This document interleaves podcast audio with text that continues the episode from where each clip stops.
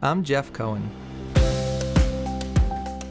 Describing Jill Murray Reichman as multi talented might be an understatement. She's a voice actor, stand up comedian, stage, film, and TV actor, a singer, and also a writer. She's had a lot of gigs over the years, and I'm really excited that today's gig is sharing the story of her career and her path to Jewish observance. So let's get started. Jill, welcome to Saturday to Shabbos. Thank you so much, Jeff. I'm excited to be here. That is the most number of things I've ever said about a person in an introduction, so you are clearly multi talented. Thank you. And we'll add uh, wife and mother to that too, because that's something that two things that are very important to me. That's true. I should have mentioned those in the in the intro, but I'm sure we'll get to them over the course of the interview. And there are many parts of your career that I, of course, want to dive into. But with all of our guests, we like to get to know the person a little bit first. So give me a sense of where you're from, where you were born and raised. I was born and raised in New Jersey during a time where you could just disappear on your bike for hours and come back to a wonderful home cooked meal from your mother and we ate together at 6:30 every evening. I went to public school, I went to Hebrew school, I took ballet lessons and then went off to college in Baltimore to Goucher College and stayed to work for a few years before moving to New York and living there for 25 years. And then the last 13 years I've been in Los Angeles. What are some of the things your family was doing in terms of like the Jewish parts of your life? So I have a very interesting family. My grandfather, Shalom, who was my best friend, was a rabbi. He came over here he tried twice. The third time they let him in, the quotas were full for a couple of times. They didn't have my mother till they were in their 40s. So my mother was an only child, and we lived in an area called White Meadow Lake in Rockaway, New Jersey, northwest, about 45 minutes west of New York City. So all our big things were in New York City. But it was a utopian community because the public schools were good, we had a shul. It was we called it conservadox because the rabbi was Orthodox, but we sat together. So the service was basically Orthodox. Girls had bat mitzvahs, but it was Friday night without any brachas, and then the boys, of course, were Shabbos day. So my family on my mother's side were all. Satmar Hasidim and Black Hat Borough Park. Wow. And on my mo- father's side, they barely had any Jewish education. So my father married into this family and really wanted to be more and learn more, and he got that. We had a one of the few kosher homes. Uh, we celebrated all the holidays, but we didn't really keep Shabbos fully. Like after we had our Shabbos meal, I went to my ballet lessons. So I felt it though and I always knew I wanted more, and thank God I got it. But I didn't want to go the black hat, the Hasidic thing, you know, there. But Purim, we went to Williamsburg and we went to Borough Park, and all the Chagim, all the holidays we celebrated with vigor. We had guests. My mother made special meals. It was really implanted in us how special being Jewish was. And it always meant a lot to me. And then I got a scholarship to go to Camp Ramah uh, in eighth grade. The top two people in Hebrew school got scholarships, thank God, because we didn't have the money. I'll add my father, who was niftar young, both my parents actually, had three heart attacks and two open heart surgeries. So he, it was a time, it was difficult. My grandfather was there, thank God, to pick up a lot of the pieces. But I am grateful that I learned what was important. I've interviewed now so many musicians, performers, comedians, and I'm always curious to find out if at a very young age people saw something in them or they felt drawn to that. For example, I just interviewed Mark Schiff, who I think you probably know out in oh, California. Uh, he's amazing. He's amazing. Right. So he yeah. tells a story of being maybe 11 or 12 and his parents take him to see Rodney Dangerfield. And that's the minute he says, I'm going to be him. Like, that's the career that I want. Did you have any of that at a young age? So I started out as a ballet dancer. And at age five, I said, I'm going to be a ballet dancer. And my mother called around to see if anybody else was starting ballet at five. And, and all of our friends were starting ballet at five. And I had the body for it. You know, I was tall and lean. I had the talent for it. I lived and breathed ballet. And my mother would take me to the ballet. And it, it was just, oh, magical. And I was the first to go on pointe on toe shoes, pointe shoes, when I was 10. Thank God we had a great teacher that wouldn't let you go on before that because of what it could do to your feet that were growing. And it was everything. And I was the top of the class and I loved it and I studied. And then when I was 14, I went into a back brace for scoliosis. Oy. And I had to be in the brace for two solid years. And then my extensions weren't the highest and my turns weren't the fastest. And I was very competitive and competitive with myself. And I, if I couldn't be the best, then I wasn't interested.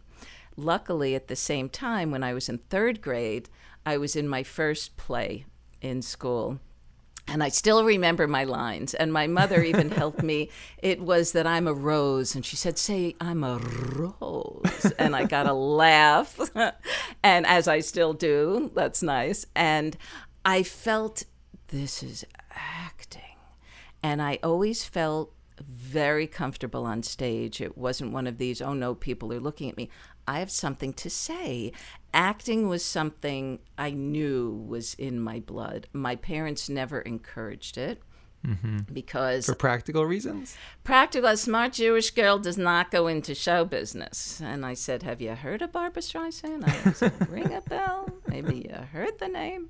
But I think parents worry, you know, how am I going to support myself? Am I going to get married? How, how do you go through life like that? They didn't want to have to worry.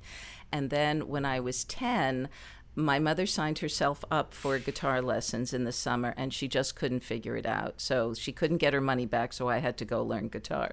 So Thank God. And We got a guitar with green stamps. I don't know if anybody knows what that is. You'd go No. shopping and you'd spend a certain amount of money and you got stamps and you put them all in a book and traded them in for prizes.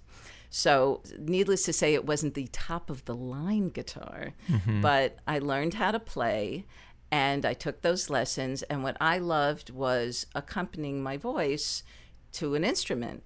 So I learned popular songs and then I was in talent shows then too. And I loved singing. And it was college, I was able to afford to take voice lessons for the first time. Believe it or not, you hear my voice is low. I am a high soprano. It's crazy. Uh, I have a high soprano voice and I loved singing. So these are all the things I love to do, and uh, we'll get to it later. But the show I finally ended up writing, producing, and acting in has everything in it the dancing, the singing, and the acting. So then, as you're getting closer to the college years, and uh, again, a reference back to other interviews I've done with people who are thinking of being a performer of some kind, they're at this like crossroads. Am I going to go to a school to specialize in some kind of performing, or am I going to now see it as a hobby and I'm going to get a more practical education? And they even bring up the parents who, in some cases, say, go for your dream, and in some cases, say, no, you need something to fall back on. So, what, what, what was going on at that period of your life? So I did very well in school and I wanted to go to a fine college. And thank God, you know, I went to Goucher College in Baltimore, which was the perfect fit because then it was a women's college. They had dance. I went to something they called Accepted Applicants Day, where you can actually see the classes going on and talk. And they had a dance studio, and it was amazing. And they had music, and it was amazing. I loved to write. I became an English literature major. My mother was on her knees begging me to go to law school. You'd be the best because you're acting in court. That's where you like I did not buy it.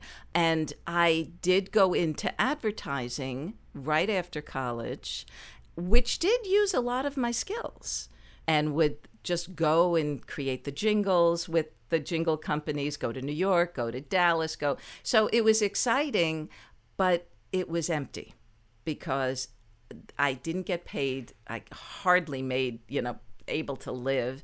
And I didn't have time to meet anybody. I didn't have time to be fulfilled, you know, emotionally, spiritually. And then my father unexpectedly died. And I was 24. And I said, you know, I shouldn't be an actor and I shouldn't be this and I should be that. I'm not going to wake up at 70 and say, when everybody else around me is gone, my family, and say, I didn't do and now I can't do. And I sold everything and I moved to New York. And I tried my hand at being an actor. I was a hand model because someone saw my hands in advertising and I stood in and I said, okay. So I had pictures taken. I started getting work as that. I did costumes for an off off Broadway show by a, the first play by a um, playwright named Jerry Sterner, who ended up writing Other People's Money. I lived on 42nd Street, 8th Avenue. It was uh, scary but exciting. And I kept getting work doing different things and feeling like I always felt like I had Hashem on my shoulder, really guiding me, watching over me, whispering to me. And then I met my first husband, and he suggested that I do stand up because it's a way to be on stage, and it was a big explosion in the 80s of stand up. And I was always a comic actress. I had the timing and always a writer. And from the time I started writing and performing, things started happening there. Where's your Judaism at this point? So I married someone who claimed he would be respectful of who I was and what I was, and that and a lot of other things turned out not to be the case. And he was unable to father children. So I thought, this is my life. I mean, I can't imagine going through life not being a mother, not having a partner, and things that are important to me. I was welcome to join a shul by myself. He didn't want to do that either. And it was really hard because all the shuls in the neighborhood had families, and it just kept driving home what I wouldn't have. So I was pretty much alone with this. I'd go home to New Jersey to be with my mother for the holidays. He wouldn't join me for that either. And so for a long time, I was really doing that by myself and I knew something had to change. I, I would go to my cousin still in Borough Park for Purim and come home and just feel it was hard. It was really hard. And I didn't know how to get out of it. I had so much loss in my life that I didn't want any more loss. I wanted to figure out how to bring things in, even if I had to do it by myself. Even Yom Kippur, I would go to Kol Nidre alone. And things were getting lonelier and lonelier. And then my mother was niftar.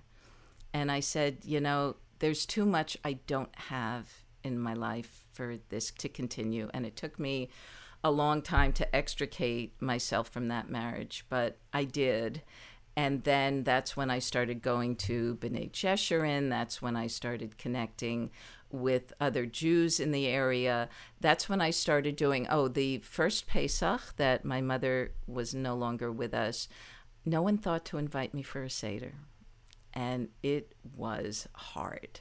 And I started doing what I called my orphan Seder. Anyone who didn't have any place to go, including, say, my upstairs neighbor who had hip surgery. She was much older, but she couldn't get, she's coming.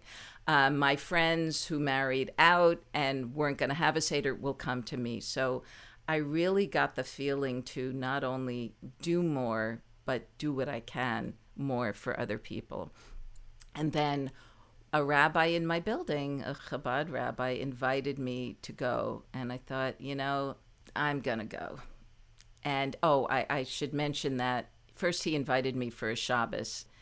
So I went to a Shabbos dinner and I thought, I need to move to California. I mean, it's time. I've always wanted to live there. It's time to go. I'm going. I dated some people that it just didn't, it just wasn't my thing. They were, I needed the Judaism. I needed, I wanted a family. I, they needed to be everything that I needed them to be. And I happened to be seated next to somebody who was incredibly good looking and very funny and here he has a kippah. And the Chabad rabbi said, Oh, hey, comic, you think you're funny? You're sitting next to the funniest person that ever lived. And I look, and all I could see are these green eyes. And I started shaking. Like, and I said, What is this? I mean, I dated celebrities. I've been here, I've been there. No one fazes me. People are people. And I'm shaking inside. I was just shaking. And what's so funny, we still laugh about it, is then it was time to bench. I hadn't benched since Camp Ramah, you know. No, I mean, but fully with the kind of kavana. And we're turn we shared a bencher and we're turning the pages at the same rate. And we went, oh. well, well, that's not nothing. And I left and I was shaking, and he told me his email, and I got it wrong because it never went any. And then his went into spam, and I thought, okay, well, there goes that. So anyway, I go to this rabbi for Seder with my brother, and there is this person. He's back. I sat next to. And he's sitting with his family. And they thought that I was sitting with a husband. And we're just like staring at each other because it was in a sea and we're at the opposite ends and we're just staring at each other. And then we ran around the table introducing ourselves and i said i'm here with my brother and the father turned to his wife and said that's some gene pool and then then i found out more about him and found out that he was a director and he he could have been a first AD on a big movie, but he was Shomer Shabbos and gave that up. And I'm like, this is the kind of person that moved me and then got what I did was close with his family, like all of these things. So we became really close friends, and we'd have coffee every afternoon and talk. And the last person I'd speak to, first person I'd speak to in the morning. And within three dates, we said, Yep. We made a wedding date, which was the first day of Hanukkah. And now we have a son, and uh, it's just 13 years that we're married. So I must admit, I'm hearing in the background a few noises that weren't there at the beginning of the interview. So I don't know what's going on in the background, but can you let uh, us in on the secret of what's happening?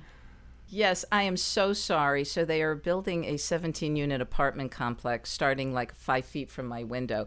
But I woke up today and I said, Baruch Hashem, they're not they're not working today. And of course, in the middle of this, they decided to to start working again. So I really apologize. I'm so sorry. I think it actually makes sense because as a performer, you know it's all about timing. So the construction workers timed this perfectly for halfway through our interview. Right. I don't know if you know the story that when Patty Duke did The Miracle Worker on Broadway, the set actually fell down around her and she got a standing ovation because she didn't move a muscle. She was playing Helen Keller.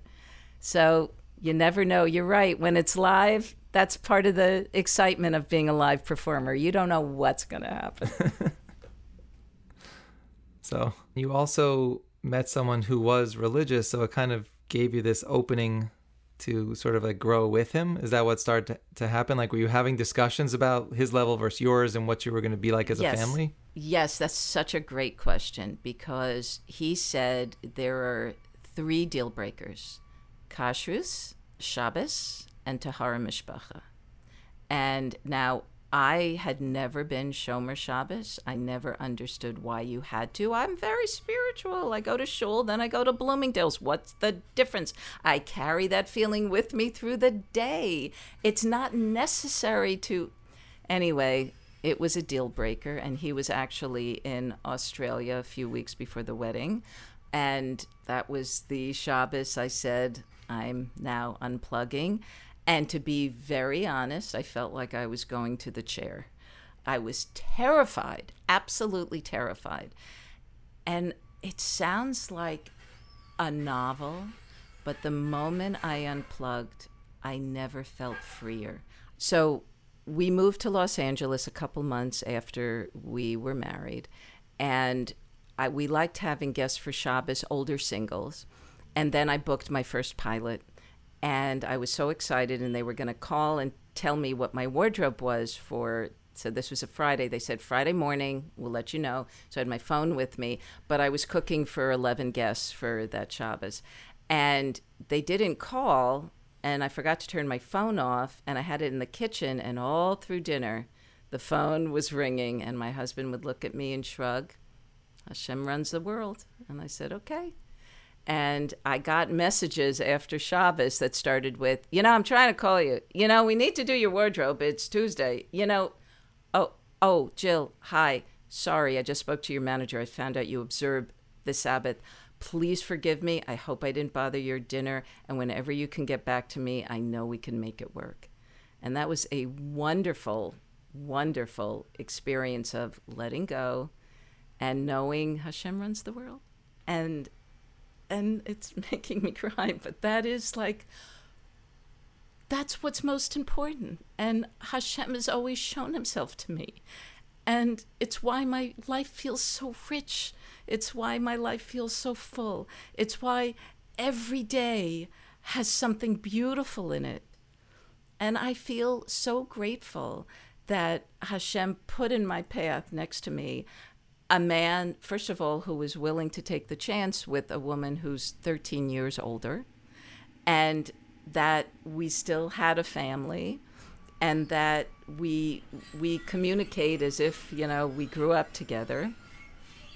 And his family sees that we were meant to be together. So Hashem is in everything.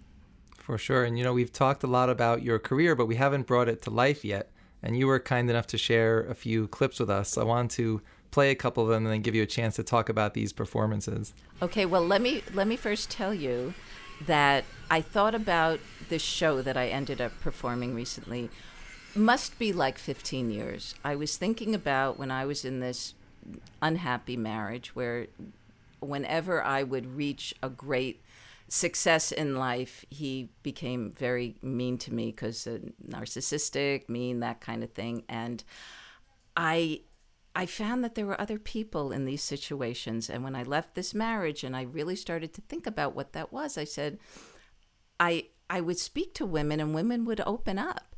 And I said, you know what? You never know whose life is wonderful and who's really suffering. And I put it in terms of who is free and who's dancing in a cage. And I said, you know, I think there's a show here.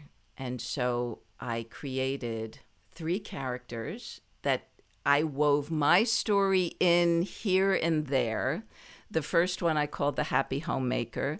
Uh, who was at a housewarming and and helping with decorating, and in between saying, I love these curtains, but I was bullied into Venetian blinds. And that character was very much me. The second one is a kept woman who I actually met. And I felt so bad for her because she was trying to tell me how great her life was. And she's smoking pot at nine in the morning and she's drinking at 11. and, oh, this is great. I have this money and I have this wardrobe. And I thought, oh, I have never met a sadder person, but what a great character. So I said, yeah, I'm going to put that aside. And I should mention that after I was divorced and I was dating, I met somebody who I thought, oh, it was Besheret because his mother and my mother grew up together, and will, and he ended up uh, sort of kind of helping himself to my bank account. So he Oy. he stole from me. He did all these terrible things, and so I created a character that is a woman from Eastern Europe that actually I met my housekeeper said, you know, I was a wife of diplomat, now I'm cleaning lady.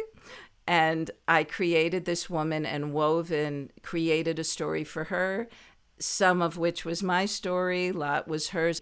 And she's the one who had to turn to Hashem. And how that was part of my story was that when I found out that this boyfriend had pretty much cleaned me out, I was literally on my knees, sobbing, pounding my couch, crying to Hashem, What did I do?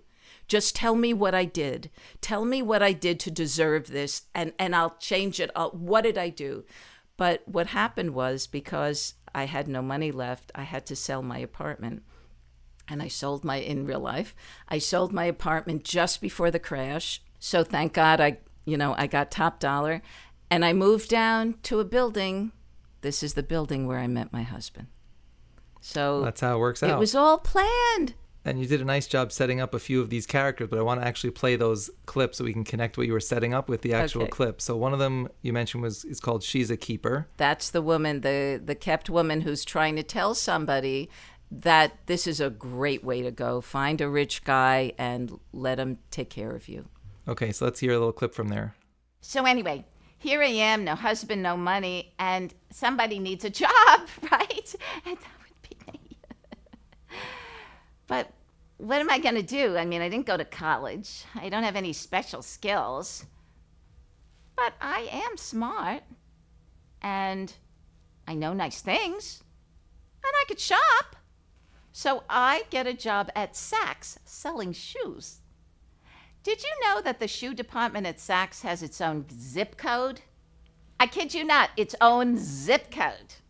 I guess shoes get a lot of mail. Oh, that job was a killer.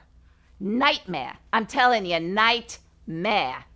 Okay? Oh, I'm I'm on my feet all day. I'm reaching up, I'm putting down, I'm bringing, I'm getting, I'm putting back, I'm putting away. Ugh. And not a huge paycheck, I might add. Is it worth the discount? Hmm. Hard to say. So give me some thoughts on that clip that we played.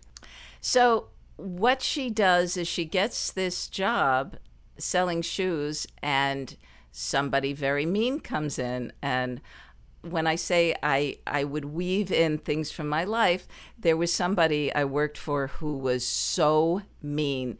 She just tortured me. And so I sort of brought her personality in here that she's she's yelling at her and she's speaking to her in a way that is awful. And this woman stands up for herself, which I didn't do till I finally had to leave that job. But my thoughts about, you know, I have to tell you, I put so much thought into this show and talked about it forever. And I was hit with COVID. And I, thank God, I wasn't in the hospital. I was home, but I was sick for close to three months. And I didn't know what I was going to be. Can I walk? Can I run? Can I dance? And I made a deal with myself and Hashem. And I said, when I get over this, when I get over this, I'm going to finally do my show. So part of my listening to this is I did it. And now I'm editing it to, I'd like to find a producer because I produced it also to bring it back to LA and bring it to New York as well. Because it's, you know, it's uh, 65 minutes of me singing, acting, all different characters. And the response was amazing. Like, I got phone calls through the night. I can't, I mean, she's me. I can't believe you did this. I had no idea who you were because I had a career in New York that was vast.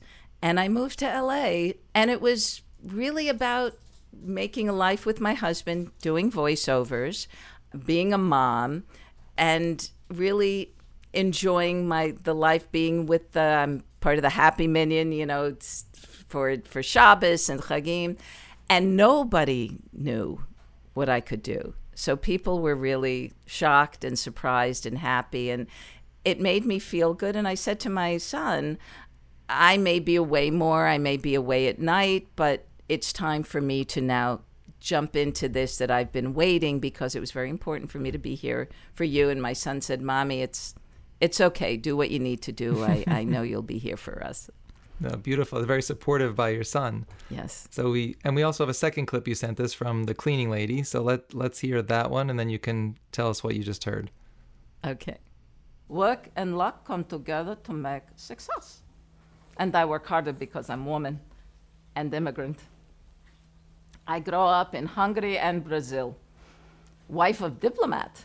Yes, I have Ah, cook, maid, driver, everything. But husband, he beat me. Tell me always I'm no good, worthless, ugly, so I have to leave him.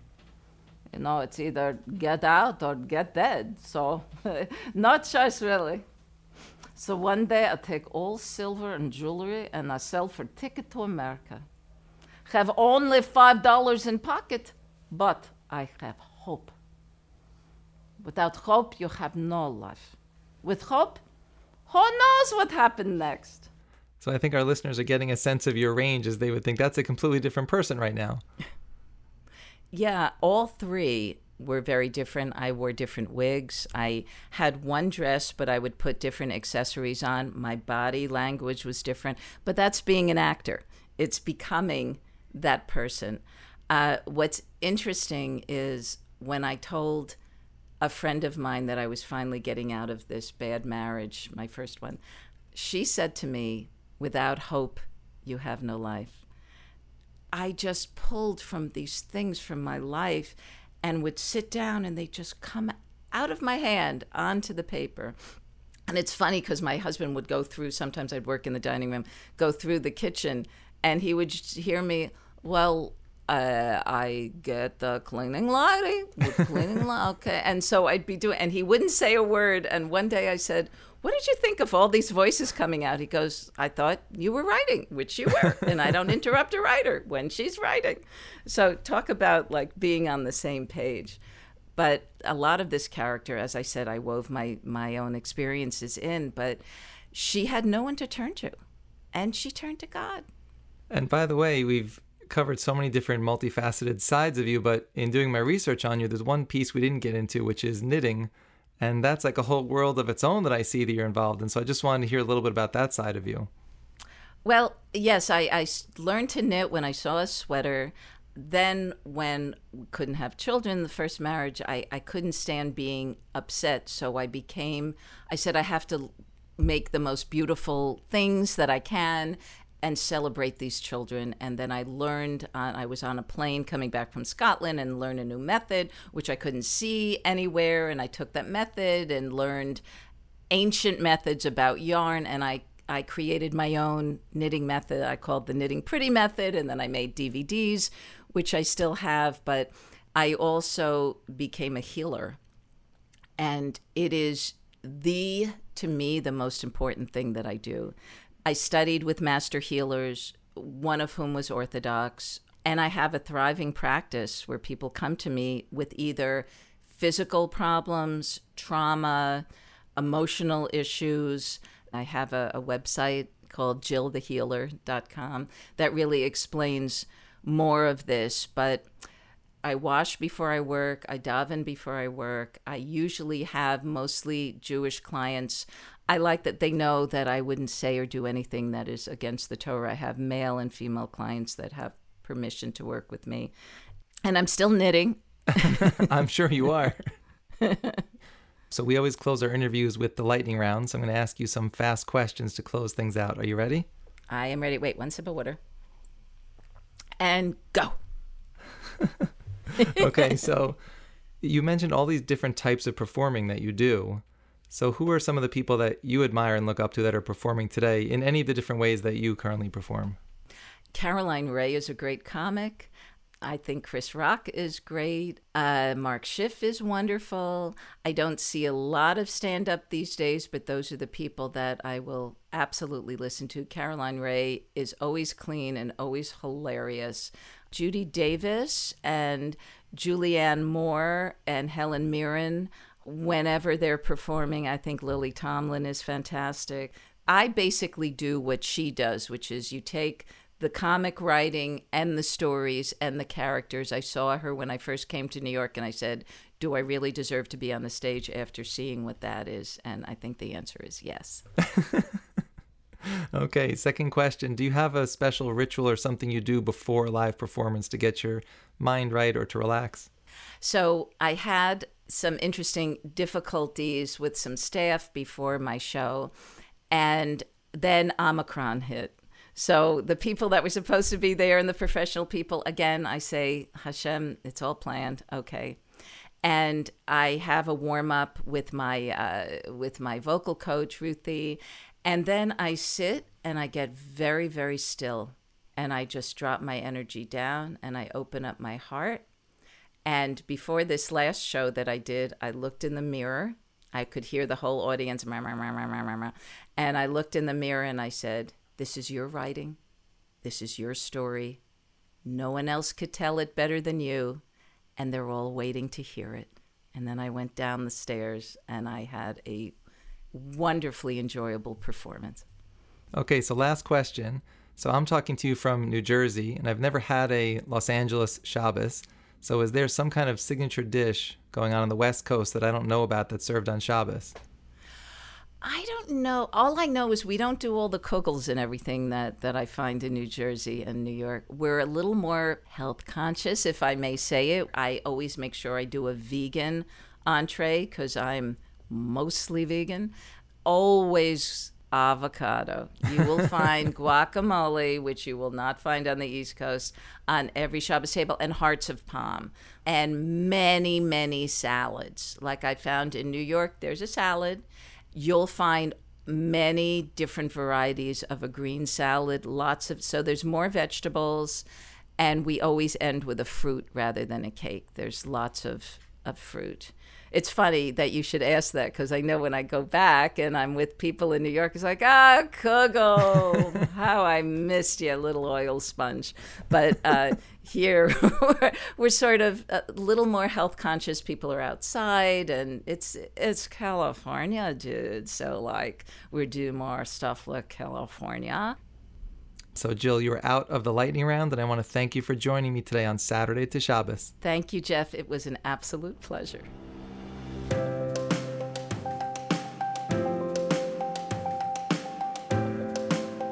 Saturday to Shabbos is produced by Gary Wallach.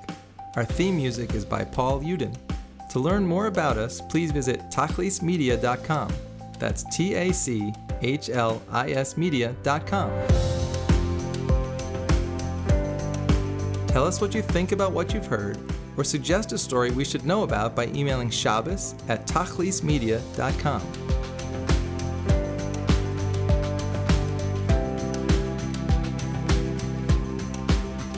I'm Jeff Cohen. Thanks for listening. Please check with us often for more stories of inspiring Jewish journeys.